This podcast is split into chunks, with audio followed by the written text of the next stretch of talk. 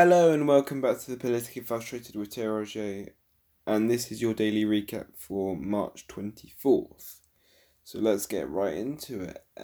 First of all, let's talk about uh, the breaking developments coming out of Liverpool City Council with new allegations um, of corruption throughout the council after a further investigation into the, the mayor uh, found very fraudulent behaviour involving city finances and payments involved towards his own his own son, and it's been found and not revealed to a greater detail just yet, but it has been revealed that the corruption spreads to to more than one individual on that council, and as such, the government has chosen to first of all uh, launch an independent inquiry and bring in independent lawmakers to try and smooth out the the the process until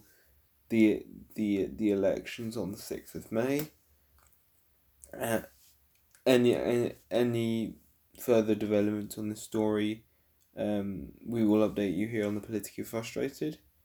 Um, moving on to um, again the AstraZeneca the AstraZeneca um, Boris Johnson saga. Um, and I call it a saga because it has become an issue an issue of he said she said, but and at this point it's very much about both sides becoming very toxic and hostile to the other and not being able to bring about the conversations needed for either one to, to achieve an agreement with most likely either party either party or or one or one side of the party in this negotiation having to concede a lot more to the other. And in this case one would assume this would be Boris Johnson. However through this protectionist element Boris Johnson might end up leaving the negotiations in a place which frustrates the EU into a place of concession.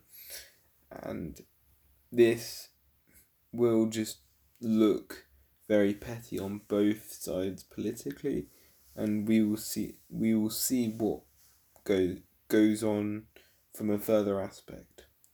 Um, now moving on to France, um, the Re- the French Republicans have started their nominations process, and and one candidate has announced his intentions for the presidency, Xavier Bernard, has openly decided to uh, announce his run.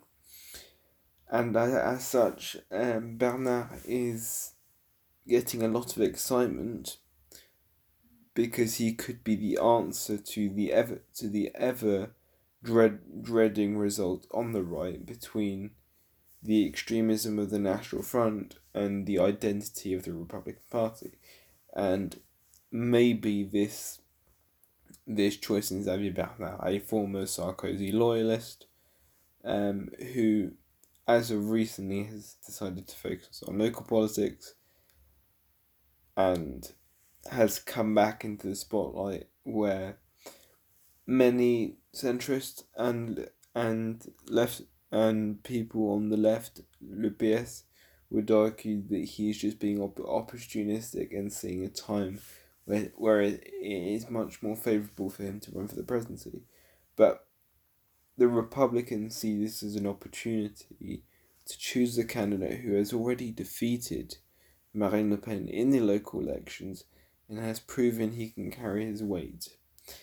Or on the electoral campaign cycle. Now, whether this translates to a much bigger scene as the presidency rather than local politics, we will see.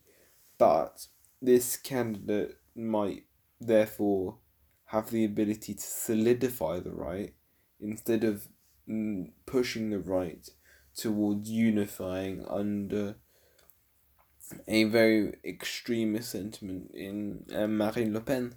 But we will see. Xavier Bernard is now your frontrunner for the Republican nomination, and for all French politics, keep yourself updated to the politically frustrated. lastly, today um, we go to the US and um, we we have a few announcements. The the assault rifle the assault rifle ban a piece of legislation that Joe Biden has been pushing um, has passed through the House.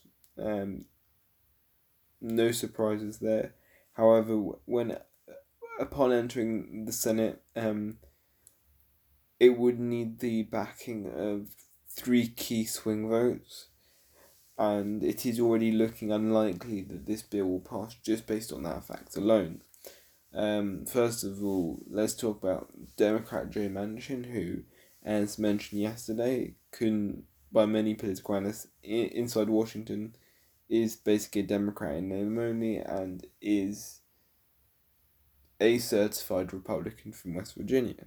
Now, what is interesting about Joe Manchin, especially on the on the gun debate, is that he is the only certified NRA member of the Democratic Caucus or Democratic Party, and this will hold a lot of weight into his personal alignments with his backing and, and donation support from the NRA.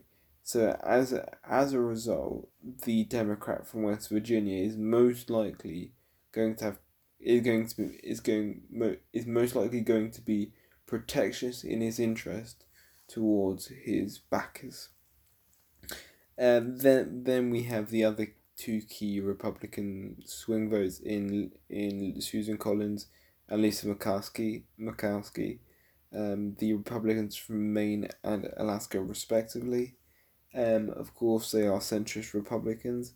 However, based on the areas that they that they are representing and the thin margins that they have, all the all the thin majorities, even, um, they would better to do and vote on certain party lines to make sure that their interests aren't divided between the electorate and what is expected of the Republican establishment, with now a very populist Republican establishment, rather than the ra- than the rather fiscally minded fiscally minded conservative Republican Party of let's say Mitt Romney or even George W. Bush Jr. And that is it for today's political roundup. And make sure you follow the Politically Frustrated on all social media. And I've been Terry Rocher, and it's been lovely talking to you today. Make sure you leave a five star review on the podcast. Um, make sure you subscribe on Google Podcast. And yeah, I've been Terry Rocher, and thank you for listening for your political update for March 24th.